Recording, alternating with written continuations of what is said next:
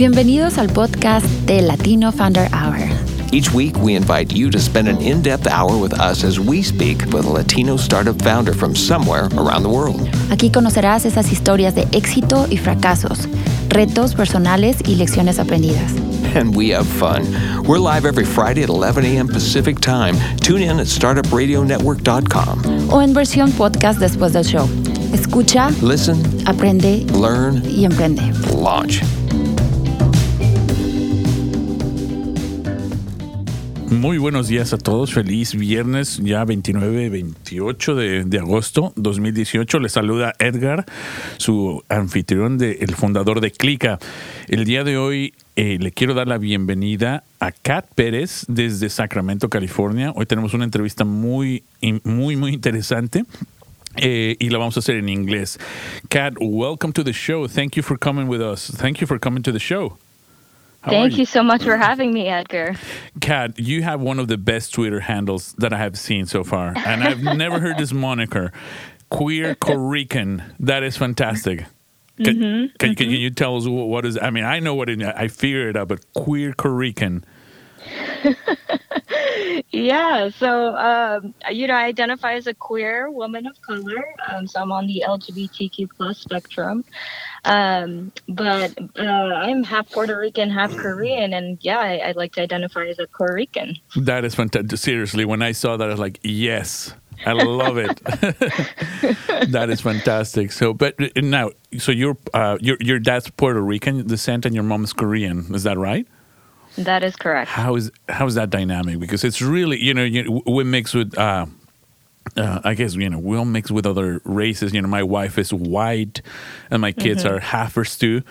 But it's uh, you know having Puerto Rican and Korean. How did how did that happen? First of all, Yeah. so, so my father was in the military, and um, he was stationed out in South Korea when he was younger. I see. Um, and I, I believe he met my mother in a cafe. Um, she was working at a very young age. She didn't, unfortunately, her parents didn't have money to send her to school, so she was very young and working at a cafe. And I believe he would come in every day and and buy a Coca Cola, and he's had his little black book, his translating book. Um, and uh, it was very soon that they were getting married and uh, moving back to to the states. oh wow! So I, I just can't imagine that fusion between kimchi and mofongo. I can I can actually imagine it. I'm like savoring it. Yes, I Uh-huh, totally dig it.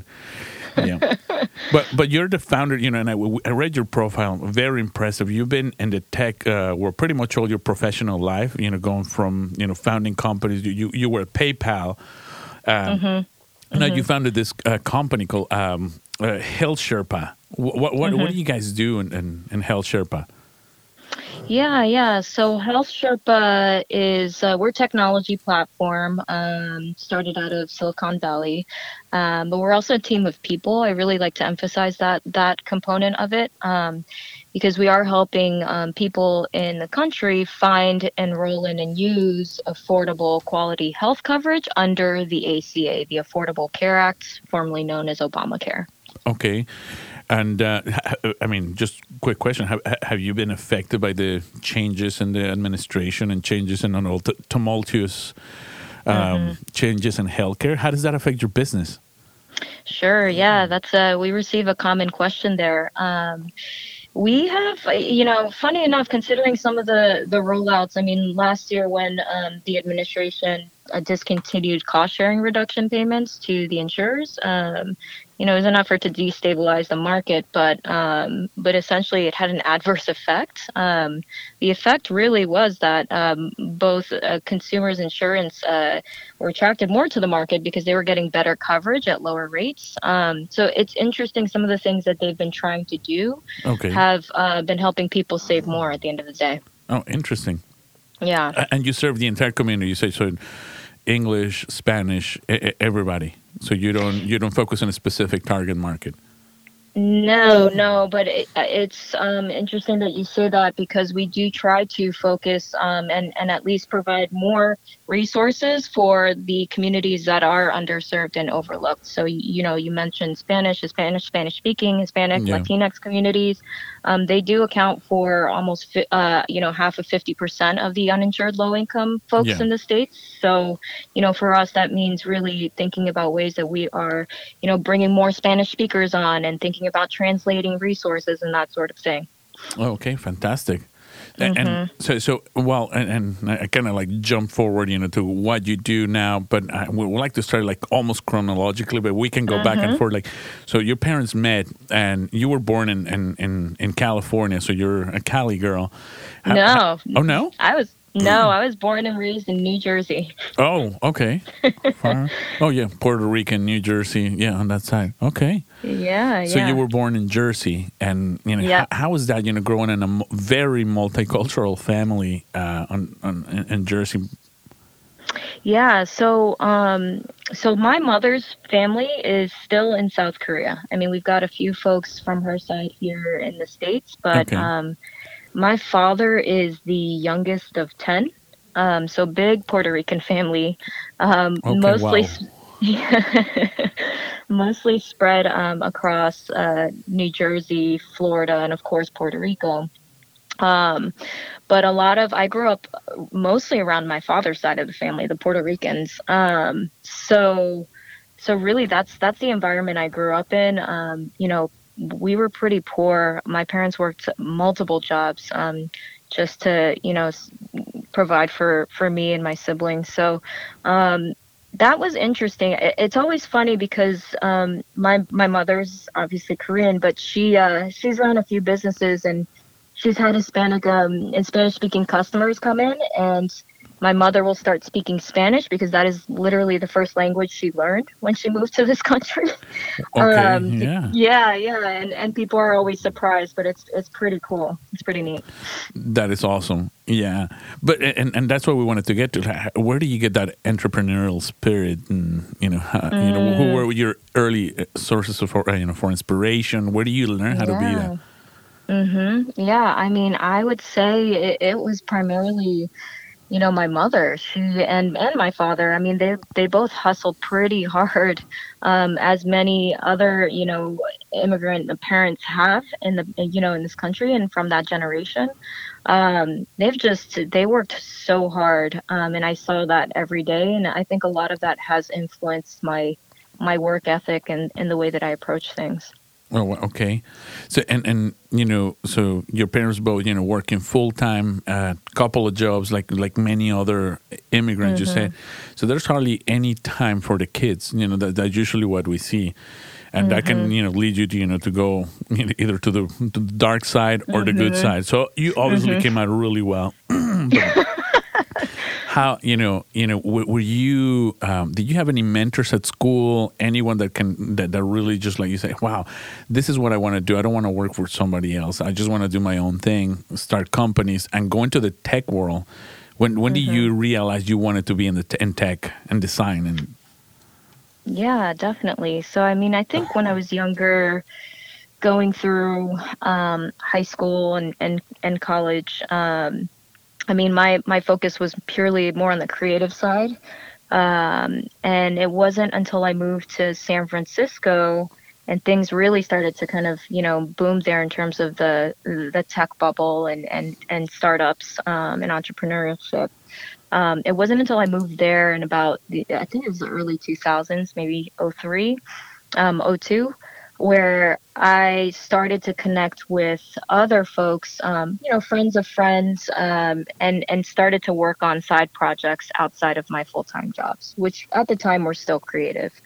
Um, I, I mean, I would say that's when I first started to really consider you know seriously building technology products and and getting into this this world of um you know, silicon valley really okay so that was your- and you just decided to take the trip to SF, to san francisco on your own or how do you, yeah so that was um i mean that was an interesting uh transition i mean i think for me, I sit at the intersection of, you know, not of many intersections, just like a lot of people do. But I think for me, you know, San Francisco, I had some friends there who were part of the LGBTQ plus community. So Okay. um, for me, I was also looking for that community as well, and and that's really what drew me to San Francisco at the age of 25.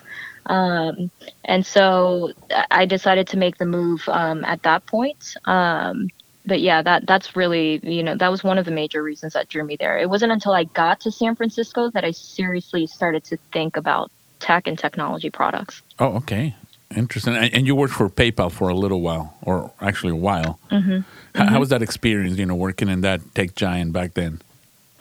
You know, working working at PayPal was really one of the best experiences I've I've had in my career. Um, I would say it was a pivotal one. Um, although PayPal is a large, you know, f- fintech financial tech company, um, the way that they had the team structured internally and and just the kind of um, the growth path and development that they provided for folks was just something that was incredibly beneficial to me and uh, so attractive. Like I look back on, on the team of people I worked with at PayPal, and it's it's one of those teams where I was like, wow, these these folks were amazing. We showed up for each other. Um, there were a lot of women and a lot of folks of different identities on my team, so it was just it, that was a, a really kind of momentous um, and, and pivotal moment in my career. Okay, and and, and I, was going to follow with a question because I I know uh, I've, I've read that you're a, a champion for diversity and inclusion in the tech world. When did you start realizing uh, that there was something there in the tech world that needed to you know get some some more color? Yeah, um, I mean, I probably we've I think all of us have experienced some of this to to a degree throughout our our lives um, consistently. Um, but you know, when I joined Health Sherpa, um, I joined because I had some very you know bad prior experiences with other startups um, and founders. Um, but I joined Health Sherpa because you know the two my two co-founders now, the original co-founders, um, George and Ning. These guys, after talking to them, I mean, super humble, super smart. I could tell that they respected me. But the reason I bring that up is because, um, you know, when I joined Health Sherpa, one of our investors is Kapor Capital. I'm not sure if you're familiar with them. They're based Yes, out of we are. Oakland. Yeah, yeah. Um, so Kapor is great. They they walk the walk. Uh, they've been doing this work for so long, um, and they they care genuinely about this work. And so they, um, you know, they created this founders commitment where the founders of their portfolio companies would, you know, really have to be champions for diversity and inclusion and have to and be held accountable and walk the walk. Um, and so they're one of our investors, and I decided to take on those initiatives, take on the training, go to the workshops, and and really, you know, as I mentioned before, Edgar, by nature of who we are serving, you know, the uninsured, low income, under 65 market in this country, you know, half of that market are communities of color. They are at risk communities. They are LGBTQ plus, and so for me, there was already a personal kind of lived experience component Yeah. that really drew me to want to do that mm-hmm. work. Okay. Now, now, in, in that, you know, by, by the way, actually, a shout out to Kapor Capital. Um, they we, we actually have an event here every year, the Startup Weekend Latino in Portland, that we are, I help co-organize, and it's coming up in a month. And you know, th- this is the first year that Kapor it's going to be one of our uh, main sponsors. So thank you for thank you to them, you know, for really walking the walk, like you said, and and you know, you know, putting money where uh, where it's needed. So hopefully we'll get to meet uh, you know meet some of the founders in in a couple of months in in, in Oakland. So that's going to be pretty exciting, you know. Uh, and yes, we, we, we're uh, we've had we, we've had several interviews here, and I know other startup founders that have been um, funded by Kapor. Nice. So yeah, it's it, it's exciting. So now, but but you know, you personally, when when was the first time that you realized, hey, you know, I need you know, I need to drive some change personally here in into the tech world, just to change, you know, the, in, add more diversity. Was there Yeah. any pivotal in, in any company or at any point in time? Yeah, there were moments um, before I joined Health Sherpa. Uh, I had worked at um, other places for a very short amount of time.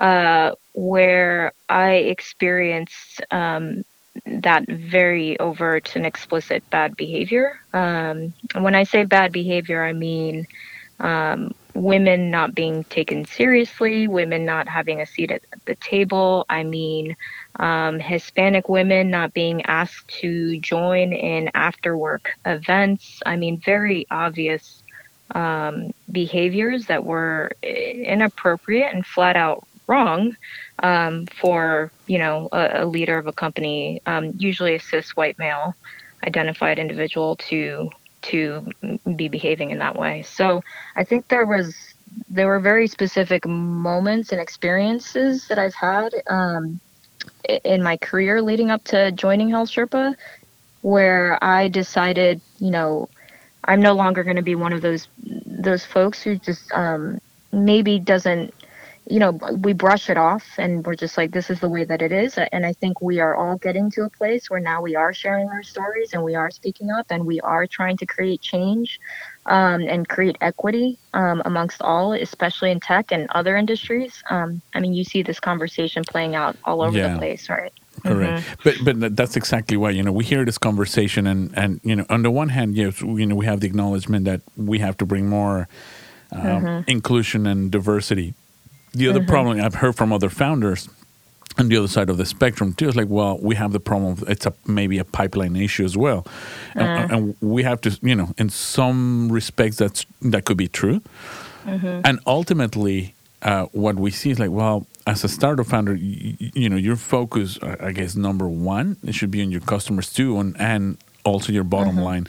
So how do you re- reconcile those three issues? You know, I got to keep my product you know, in line with my with what my customers want. I gotta keep revenues coming in and money f- flowing into the company, but I also mm-hmm. have to keep this uh, work w- workplace balance and, and inclusion. Yeah, yeah, that's a good question, Edgar. So, I mean, I think for us, we've been fortunate to see that play out um, in our favor um, meaning seeing the impact to our bottom line after rolling out diversity inclusion initiatives and increasing representation on our team. Um, we have a case study on it internally, but and we've worked with. Uh, I'm not sure if you're familiar with Project Include as well. I'm going to yes. give them a plug. Yeah. yeah so yeah, I, I mean Laura mm-hmm. Gomez and Ellen Pao and a few others are part of that founding team, but doing really great kind of analytical work around um, ways to really kind of make change and, and put plans, um, tangible plans into place. Um, but I think for us, you know, when I joined Health Sherpa, we were only seven people. Uh, I mean, okay. I was I was hire number seven. We were very very small, um, and and to be honest, I was probably maybe you know one of two in terms of some sort of spectrum of diversity on on the team, okay. um, at least visible diversity, right? yeah so so yeah. So i mean i think the first things that we did are just you know creating a value system together um, looking at our hiring process. How do we make that fair? How we how do we take into account lived experience distance traveled? I mean all of these components that we don't look at sure there's a lot of talk about you know the pipeline and there's a lot of folks who are working on that that component too. I, I think it's a it, it's a collective effort that's really going to drive change. Um, but I think for us, you know, when we were able to increase representation and as we continue to to better inclusion uh, internally, which is, you know, it doesn't start with hiring. It definitely starts with the folks that you have on the team and mm-hmm. do they share the same values? Do they believe in in equity? Um, you know, because it can mean different things to different people, but um, once right. we were able to get that representation on the team and um, with some of those initiatives we rolled out, uh, we saw we saw the bottom line increase. Uh, those that that happened. Um, the direct direct the direct correlation would be a little bit harder to track. To track, I would yeah. say, yeah. Um, but but we saw really great improvements and i think also i mean by nature of what we do we are serving those communities so it's just in our best interest to make sure we have representation on the team absolutely no no no you're mm-hmm. right and, and well now going back to the you know the actual meat of the, the startup you know mm-hmm. you, you said you you're one of the original co-founders you're number seven were you involved in in all the um, uh, uh, you know pitching you know investment efforts or do you come right after that? Yeah, so that's a good question, Edgar. So I uh, I came on as hire number seven as chief of product at Health Sherpa, so leading up product, working with the engineering teams. Okay. Um, but George and Ning were the original co-founders, and then after a year, they asked me to be a co-founder. So Oh, they cool. grandfathered me in. Yeah. um, and I had to think about it for a minute because I was very exhausted from the years before. um, but but uh, yeah, it was definitely an opportunity I, I couldn't um, pass up, and I really trusted them both, which is one of the reasons why I said yes, um, because it essentially is a relationship. and so so yeah, I was grandfathered in as a co-founder a year later, um, and and then started kind of taking on more of the the these kind of um, other people ops kind of roles where you know, managing culture and growth and development, and diversity, inclusion, and some of these other components that I care very, very deeply about. Awesome. Very cool. Mm-hmm. So, and and, and, and s- a- a- as your role, what, what what do you do? You know, so you're the liaison between the engineering team and the design. You know, what, what not not your day to day, but the overall scope of what you do. Um, yes, many hats. well, in the startup world, yes. yes, of course. Yesterday, is, uh, we just moved. Um, we just uh, we're growing, so we just moved into a much bigger office in in Sacramento, a historical firehouse. Um, and uh, yeah, yesterday I was unpacking boxes, cleaning up the office. So I mean, it's, uh, anything from janitor, day. yeah, that, that and that's what I tell them when, when they say like, oh, so you're one of the founders. Yeah, that entails being janitor, you know, taking the trash out. Exactly. to, yeah, to, to exactly, yeah. Mm-hmm. signing, you know, the, the, the, the funding.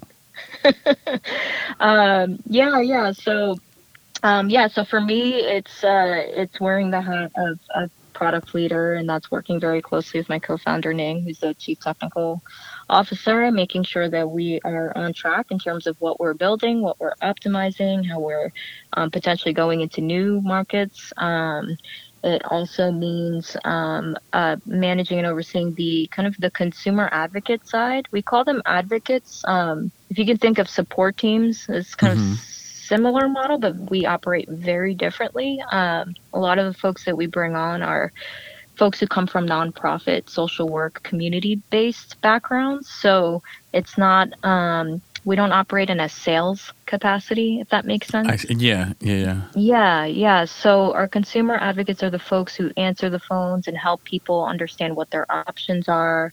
They help them apply, they help them enroll, they help them use their coverage.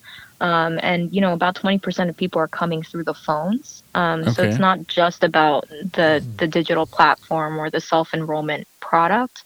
Um, the human experience matters just as much, if not more. Okay, yeah, no, no, that, that's interesting because we, we had a a similar case story in our um, uh, in our startup where we used to have, well, we still have our call center, but we were able to almost uh, pretty much eliminate ninety nine percent of the phone calls by mm-hmm. installing like live chat. Which you know mm-hmm. some people mm-hmm. hate, and people's like, "Oh, I hate that." But you know, ours is an app service, so that made a little bit more sense. When you have a problem and something's not going your way in the app, well, if you have to call, then you're you're not looking at the screen anymore. Mm-hmm. So yeah, that, that, that was a, a case study that I, I was at, at the beginning. I was kind of like against for it because I said, yeah, especially our people, the, the migrant people, Hispanics, Mm-hmm. we, we want to have. I, want to have someone on the line and, and tell you my problem, not a robot. Mm-hmm. But- yeah, yeah. But you know what? It solved mm-hmm. problems. Our um, productivity went up, and yeah. Yep. So Yep. now the call centers just you know minimize. It's, Yep. it's been great. Yeah. That's great. Yeah, and that's I mean that's certainly our our goal just in terms of um, creating a product or an experience that folks really really trust and and really can depend on and we're pretty much there because the majority are coming through through the healthsherpa.com platform um, but you know as you think about health insurance and how complicated it already is and then you Oh, add this layer of policy I and the firsthand. administration Yeah. um, yeah, the human the human component really goes a long way. I know. No, and like like I said, I Mm-hmm. know from experience because we have that, and I had to enroll. You know, in my uh, you know, I had to do it every year, and like I, it's just so exasperating. Mm-hmm. Uh, What we have here in Oregon is not as user friendly as it should be. Uh, and, you know, they really, if somebody's listening from the state of Oregon, somebody should be working on that on the user experience. it's absolutely terrible. But uh, and, and yeah, like I said, sometimes you, you just want someone, and they don't, you know, they don't have any support. Uh, you're basically on your own on a computer, and, and that's it. Yeah. Yeah. Yeah. Very Um, frustrating, but uh, no, I totally get what you what you say. But now, in, in those terms, um, so there's a lot of policy changing almost, uh, you know, weekly, monthly. How, how do you come up, you know, especially when we had uh, this upset and, uh, in the administration, and mm-hmm. you anticipated that you know things were going to change probably for the worse, or you know, a lot of things mm-hmm. up in the air. How do you guys? you know adjusted your planning and i'm sure you know changed your strategy from the day of the election wasn't uh, to to now Yeah, yeah. I mean, in startup world, it's constantly changing. um, but I would say, yeah, I would say, you know, in terms of when we found out that news, I, I would say I can remember that day at, you know, at our company. Um, a lot of emotions, as as you can imagine.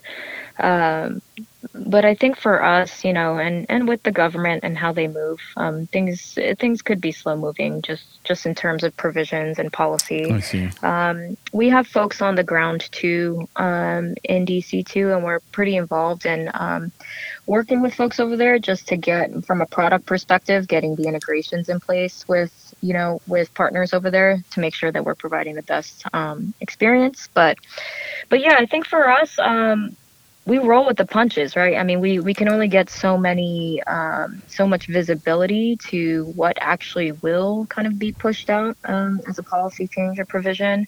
Um, I mean, for example, last year they um, cut funding, marketing funding by 90%. Yeah. Um, and they also cut the enrollment in period, period in half. Um, uh, but I think I, I mentioned this prior. The the effect was the opposite potentially of what they intended. I mean, the numbers went up um, Mm-hmm. Yeah. dramatically, no, and and, I remember, seeing. I yeah. remember hearing that in Oregon as well. You know, when you know the administration tried to sabotage, you know, Obama, Mm-hmm. well, the ACA, and it was just completely backfired on them.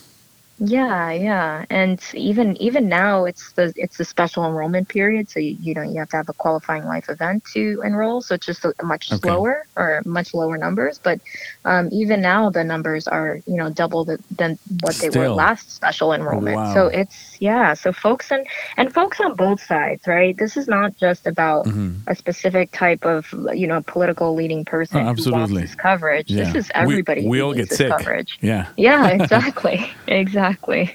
yeah. Illnesses don't don't discriminate against red or blue or black or white or anything. Yeah. No, Mm-hmm. Yep, absolutely. exactly. And, and you know, th- th- this could be, you know, also attributed to the blitz and uh, and the previous years because you know, as we know in marketing, it takes, uh, you know, a campaign takes time to for users to adopt. It's not always Mm-hmm. immediate. So there's always a, an effect afterwards. But let- Yeah. let, let me just make a quick shout out to our uh, one of our sponsors, CPA Dudes, where accounting is never boring. Their price is not based on time. Instead, we the customers decide what to pay them. They don't charge you for sending invoices, phone calls, email, texts, or meetings. They just get the damn job done. Find them at cpas dot, cpadudes.com slash startup radio. Thank you. So, uh, you know, this is really interesting. And but one of the things that I, you know, um, I haven't figured out. And what's your business model at uh, Health Sherpa? How do you scale this business, and how do you guys make money? Yeah, yeah, that we get that question a lot. So, um, so technically, we are a licensed uh, web broker. So we Okay. operate, um, yeah, from a revenue perspective. Um, you know, we're making uh, money off of the commissions that any health insurance uh, company that is paying commissions um, Okay. pays. But yeah, we're not charging um, folks. And then, as I mentioned, our consumer advocates are not um, making commissions, so they're not operating the sales kind of capacity. So yeah, so I mean, the the bulk and the core of our revenue really comes from those commissions. Oh, just commissions. Okay, so it's similar to our startup business. You similar, just get a you get a commission on every transaction. That's Mm-hmm. that's good. But and and you guys operate nationwide, only in the U.S. for now. Yes, yep, yep, in the in the country, um, all fifty states plus DC. Okay, and I'm, I'm I'm assuming that was a nightmare to get licenses or in every state. I mean, or- I gotta. I've got to give credit uh, to my co-founders George and Nings. They they figured that out. Um, I, I, believe George might have been tasked with that that operational um, project. Um, but yeah, they, they were able to figure it out in terms of getting licensed under every state and appointed under every insurance carrier. Um, it's it's pretty seamless, and and the advocates that we do bring on, we do the same for them. So um, you know, they get training around, you know, ACA, AC law, and how that's changing, as well as the the actual insurance license, so that we can understand, you know, how these plans work um, okay. inside out. Interesting. No, that is fantastic. And uh, you know, you, you, said you guys have raised capital, you know, from Kapor. Did you guys raise any more capital, several rounds, or how many? I mean, if you mm-hmm. guys can disclose whatever you you can, you know, in many rounds, or you know, how, how difficult or how easy has it been to to raise capital in this um, uh, since mm-hmm. you guys mm-hmm. started? Yeah, yeah. So we um, so seven uh, raised to date, seven million. Okay. Um, about um, eleven in lifetime revenue. Um, but we've uh, yeah we've just raised a um, an A recently, um, and the the lead investor there also um, an investor who cares about social impact um, and doing some great work. Core Innovation Capital. Okay. Um, yeah, so they were they were the lead investor in the last round. Those were rounds I was uh, all founders were part of. Just uh, I, although I have to give I got I got to give credit to George for doing that um, the heavy lifting there. Um, but yeah, I would say when we started that process, it was incredibly difficult because uh, as you know, you know the elections went the way that they went. Yeah. Um, and so those conversations were, were pretty tough with, with the investors in the valley. I'm sure you know there was a lot of uncertainty what was going to happen. I'm mm-hmm. sure there was a mm-hmm. lot of nervousness, a lot of you know pullback. Uh, but mm-hmm, yeah, uh, mm-hmm. congratulations on raising the money on, under such adverse conditions, no? Yeah, yeah. I mean, we've um we've enrolled over 1.4 million on our platform, Wow. Uh, okay. Yeah, accounting for you know about three to four percent of the market. Um, so we are we are literally the first um, uh, or the number one private enrollment platform behind healthcare.gov, and and we really think that's because we are solely focused on ACA and ACA coverage versus okay. um, versus other coverage. Oh, what is the difference other covers? And then that's what probably the question that everybody has. Like, I don't know. Yeah. Yeah, so if you think about insurance products and and um, insurance agencies and how they operate, they're usually selling multiple products. They're upselling, cross-selling you on.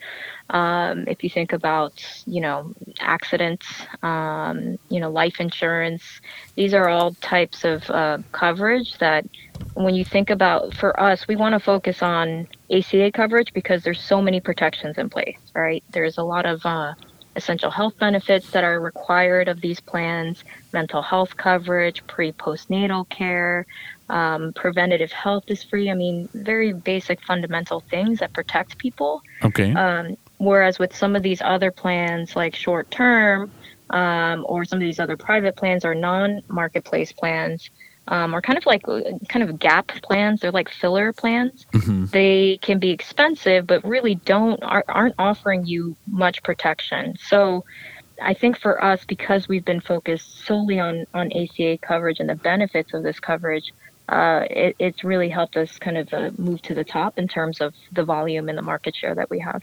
Okay. And, and, like you said, you, your primarily focus is also underserved community. What what do you do to reach these communities? Mm-hmm. Yeah, so we have a so we have a lot of in terms of kind of our outreach strategy. We've got a lot of partnerships with, um, if you can imagine, companies that have a lot of part timers that aren't offered benefits. They, yeah. you know, they're non-benefits eligible. Um, you know, they we work with a lot of big big companies, public companies who have huge part-time populations. And so that's been great because when you when we look at the you know demographics too of those populations, they do look like my community, right? They Correct, do look yeah. like your community. So um, so we've been working directly with those corporate partners, but we also been working with nonprofits and other organizations. Um, so, for example, right now I've been um, focused with with my team on LGBTQ plus organizations and and focusing on how we could um, reach that um, community, considering the stigmas they face um, and the lack of access that they face in healthcare and health coverage. Um, so I, I, think from a strategic standpoint, that has worked very well in our favor, um, and it's also scalable, right? It's a scalable model Mm, um, yeah. to to go to market in that way. Okay. Now, it, it, have you guys uh, learned anything new that, that you guys didn't have in, in your projections from the customer behavior or product behavior? Well, I mean, I would say that the we've got a lot of data from the past years, um, so it's been interesting to see um, the decisions that that folks make when they do start to uh, look at plans, um, marketplace plans in any given area. Um, I mean, we're finding that a lot of women-identified um, individuals are uh, accounting for more of the enrollments. Um, Really? Which, yeah, Okay. which that makes sense too, because I, you know, I've read data around, um, kind of floating out in the in the Google sphere around um, how women are considered, you know, your chief health officers of the household. Um, yes, women are more responsible than men in that respect. yeah. Oh, well, not only Um, that. Not only that. Let me clarify. Yes. Um, but yeah, and we've also seen uh, a lot of other interesting behavior around people buying up um, versus buying down. okay. um, based on what their income levels look like. So uh, we've got um, we've got some interesting pieces out there, um, research pieces that we publish, um, especially during open enrollment as we see folks come in real time because we ju- we've got just such a rich database of, of information around who's enrolling and what are people choosing and um, you know if folks had a plan last year what are they choosing this year it's it's all very interesting and it's you know it, it is all tied back to um, you know variables like how much how much the household makes or how much you make Okay, and and is there a distinction precisely on that thing? Is there a distinction, you know, who spends more or, or invests more in healthcare uh, per income? I mean, do you see more on the upper upper class or you know lo- lower income? Well we see um, folks who who make more come in um, at the top of the funnel but um, not not really making a, a decision um, i think that makes sense because you think about you, you know if you're making more then you're not going to qualify for more of the subsidies and so maybe it's I see. Um, yeah, yeah. So maybe it's just one of those decisions where, like, you know, do I really need this, and how much am I willing to pay for it? Um, whereas folks who are lower income or fall within um, the sweet spot of the the federal poverty limit, which really kind of determines um, how much subsidy you get from the government plus cost sharing reductions. I mean, folks who qualify for those nice subsidies and those higher cost sharing reductions are more likely to enroll because they're getting plans with, you know, low, low or zero dollar premiums and low deductibles. Oh, um, so that okay. makes sense. Yeah, Yeah. yeah, yeah, absolutely. No, and, and, and that's right. You know, pro- probably up, um, higher income people tend to have you know a job that probably pays for it. So I, I, don't, know if, if, if that makes sense. But um, now, it, it, uh, do you guys work with the, the migrant community as well, or is that uh, not a qualified sector? Well, healthcare.gov does support um, uh, naturalized um, you know, citizens, um, so non-citizenship. Yeah. uh, and, and we do support um, that on our platform. And I think that that's a that's a product of uh, um, the integrations that we have in place with healthcare. okay.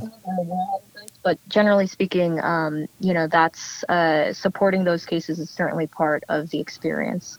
Okay. And, and Um, you said but we are we are bound by the rules of you know the way the the um, federal government the federal- um, yeah. operates. Yeah. okay. No, and, and you said the the information is mostly in English, but you guys have translators and, and information available in, in other languages as well. Correct. Yeah, we've got um, emails and, and, and those sorts of things um, uh, translated by um, a Spanish, wonderful Spanish woman that I work with um, from LA. um, and uh, yeah, and then the site um, working on getting that um, translated by human versus uh, Google. Oh no, yeah. Um, uh, yeah. yeah, yeah, yeah. and um, yes, and we've got about 30% of folks um, on site who are um, native Spanish speakers. Oh, fantastic. Mm-hmm. So, and you know, in terms of uh, growth and development, where, you know, I, I, and I know right now it's tumultuous times, but where do you, uh, where does uh, Health Sherpa going? I mean, what's yeah. uh, what's what's the target? I mean, it's uh, are you guys growing? To, you know, uh, hoping to you know to go public, uh, exit? I mean, if you guys can discuss, I mean. Yeah, I mean, I think it's it might be too soon to say. Uh-huh. Um, I think for us, we are looking to grow, um, maybe get to um, 10 million a year will be our next uh, revenue per year would be our next uh, milestone, big milestone for the company. Um, so I think for us, we're we're looking to grow, and I think we're going to see the market kind of um, shift and and open up as um, as we continue to build out, out our integrations and technology on our end. So, um, so yeah, we certainly believe in the market. We certainly believe in healthcare reform. We're also looking at um, Medicare as well, okay, um, and innovating in that space for um, the over 65 and disabled population. Um, there isn't a ton of product or technology innovation there currently. Um, so we're excited to to really kind of um, start putting some some time and resources on that as well. Yeah, as, especially as you think about older folks kind of aging in, um, and what generation they're from. You know, we're all using devices now, so there's going, going to be a point in the very near future where um, you know, the market is just go- going to demand a decision support tool or mm-hmm. product mm-hmm. for Medicare. Yeah, and, and it's a completely untapped market mm-hmm. for now. Mm-hmm. Yeah. Now, uh, and but in in in terms um, of uh, scalability too for Health Sherpa, are you guys going international? Do you is there a way that the, the platform can can grow uh, outside of the U.S. boundaries, or, or is it just uh, a platform designed for what the U.S. health system is currently uh, set up to be? Anything is possible. okay. and you guys have any plans, or have you thought about it? Um, it, it comes up in conversation. I think we're still too young, and, and you know, as as you and and many others already know, this the system here needs a lot of uh, love and attention. Um, so, I mean, I think we can take this model, this model of understanding policy and regulation and law around healthcare, as well as the technology and product component that we've created and iterated and continue to improve, um, and probably apply that to um, to other ge- geographic locations or areas if, if we wanted to expand outside of um, outside of our country. But I think the focus, um, surely enough, in the near and the the uh, medium term, is definitely going to be on improving the experience here for folks in in the U.S and, and getting more people insured, um, you know, in, in mm-hmm. or getting it into the system. Yeah. Yeah. Now, and you know, you you know in, in, the last section, you know, as a as a champion of diversity and inclusion, what's your ultimate goal with Health Sherpa? I mean, as the organization grows and continues to mature. Yeah, I mean, I think ultimate goal would be to see the a decline in the uninsured rates for those mm-hmm. specific communities. As you, as you, think about the Black and the Latinx and Hispanic community, as you think of the LGBTQ plus community and other communities that are underserved and overlooked, and part of that unfortunate statistic in our country, I would like to see us make an impact there um, and, how? And, and, help get those folks enrollments. No, absolutely. Mm-hmm. Now, and and you know, I think we've discussed here in, in the panel with you know previous guests, you know, that are also in the health system.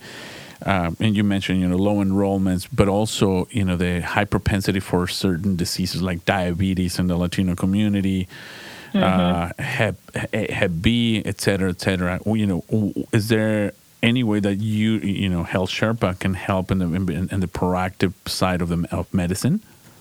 Yeah, yeah, that's a great question.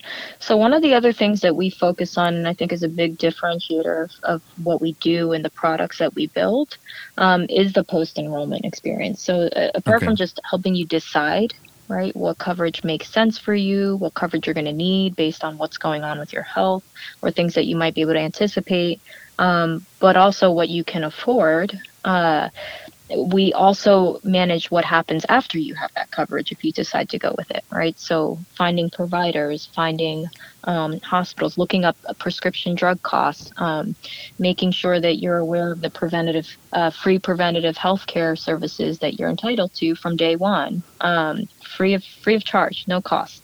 Okay. Yeah, so I think there's there are things that we are continuing to add on to. We we call it the the consumer dashboard. If you can imagine, kind of like a health insurance carrier portal, Yeah. um, combined with a healthcare.gov portal. It's kind of it's it's a it's a very simplified version of that. Um, you know, we're also folding into this portal um, claims uh, services, deductible meters, um, out of pocket cost calculators. Um, I, I would say for us, it's it's more of a focus on the person's health absolutely is a priority. That matters and, and that's why we believe in this coverage. Um, but we also really feel strongly about the affordability component and helping helping folks who are living paycheck to paycheck um, and you know are not as privileged as some of us to to understand how they can potentially um, budget for for things like health coverage or a procedure or prescription. Um, too often we get phone calls where folks have to make a decision between literally getting their prescription or buying groceries for the Yeah. week. It's it's incredibly sad. I know, I know, and, and that's Yeah. when you know health starts to decline rapidly. Yeah, and leads to a more expensive procedure. But again, you know, if you don't have a choice, uh, it's between you know I'll deal with this later or I'll leave today. And my kids said today. You know, that's uh, Yeah. yeah. It's uh, you know we're fortunate enough not to to have that experience, but you know it's it's the reality for millions of people in the U.S. and you know regardless of color, it's just a sort of, you know economic condition. Yeah. Um, no, but now, now I have you know a, a better understanding, and hopefully everybody gets you know an idea of what this is. You know, a complete dashboard that mirrors the financial health and the um, the proactive approach to medicine. You know, for preventative care. Exactly. Now, and and if you have any ask for our audience, you know, we have uh, you know other entre- uh, entrepreneurs or you know startup founders. Wh- what is it that you n- not health share well, or health Sherpa, but what will make your job easier right now? Um, what would make my job easier? Yeah, or what would you need you know, in terms of networking or something for the audience, and you know we, we might be able to connect you know to, to connect the dots. Oh, got it. Yeah, I mean, uh, I think, um, well, if anybody's looking for unbiased um, health coverage uh, under the ACA, we can provide that. But um, I mean, I would say I just went to this this really amazing event um, thrown by Omar Duque. I don't know if you know him, No, but he he runs a he runs um, the Latinx Founders Collective dinner and uh, that was just a that was a really great experience. It was he I went to San Francisco to this dinner and it was all Latinx founders, investors, entrepreneurs, innovators. Um, you know, I I think for me it's uh, it's really about these connections, especially in our community. Um, in hopes of you know creating collaborative outcomes resulting in, in successful ventures you know from these dinners uh, you know latinx founders got funded by latinx investors i I mean really Yes. amazing things happening so um, so yeah i mean I, I think for me it's just continuing to to make these connections with my community across you know the intersections that i i sit at um, because I think that's you know that's the way we are going to kind of propel each other forward um, and and get some of our amazing businesses more exposure. Um, does that answer the question? Yeah, yeah, yeah, no, no, and, and that's Okay. exactly what we, you know, what we try to accomplish here, just being a forum for people to Mm-hmm. Yeah. communicate, and we've been, you know, putting people in contact with, like, hey, you know, I know this great. other person, and you know, from coast to coast, uh, you know, we had tremendous stories like yours. Uh, coming into the show, it's like, oh, you know what, we, you know, you guys could benefit, and if not at the very least, talk and have somebody Yeah. else Yeah. in in your network. You know, somebody successful, somebody has you know gone through all the ins and outs of you know start you know founding a startup, scaling Mm-hmm. it, and you know maybe some you know take a failure or two, and and then coming back at back at it again. Yep, absolutely. But yeah, so and we, we're going to make an invitation to everyone, you know, to uh, you know just follow us. You know, we, it, like I said, you know, we have different events throughout the year. We attend. Uh, uh, hopefully, this year we'll go back to the Tech Inclusion um, uh, event in San Francisco, uh, and you know, get to meet many many of you in person. Yeah, that would be wonderful. That's that's a wonderful conference. Been to that one. It is. You know, we've been there for a couple of years. Last year I didn't get to go, but the previous two years I was, and it's it's a fantastic place, and it, it's getting better and better. Um, nice. But now, you know, my, you know, just to conclude, my, I, I did read that you you make a mean uh, pork shoulder, Puerto Rican pork shoulder. So I just want to say, you know, when I, I read it, I mean, you you posted it online, so I was like, okay, we got we gotta check if it's true, just so for the audience to see, like, yes, we we can vouch for this. you know, I've been uh, my my parents just moved here from New Jersey. I got them to move here. Oh, cool. Um, yeah, and I, I tell my father, I was like, there, there aren't that many, at least to my knowledge, Puerto Ricans out in California, or at least in this area. You really should open up like a food truck or a pop up or something. Yes. Can you imagine just having mofongo for breakfast and then mm-hmm. chuleta cancan for, for yep. dinner? They, yes. They just made some pasteles by hand the other day. Oh my gosh. so good so good. I mean, it's almost it's almost noon here, so we gotta go find a you know something to. But yeah, so so we're gonna be we're gonna be checking that on uh, on Instagram and and, and Twitter. uh, where, where, can where can they find you know all these recipes and where can they where can we find Kat Perez and on online? Uh, yeah, you can find me on Twitter. Kat Perez says that's my Twitter handle.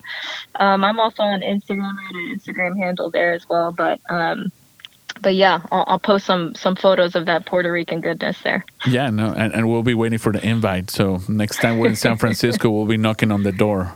Absolutely.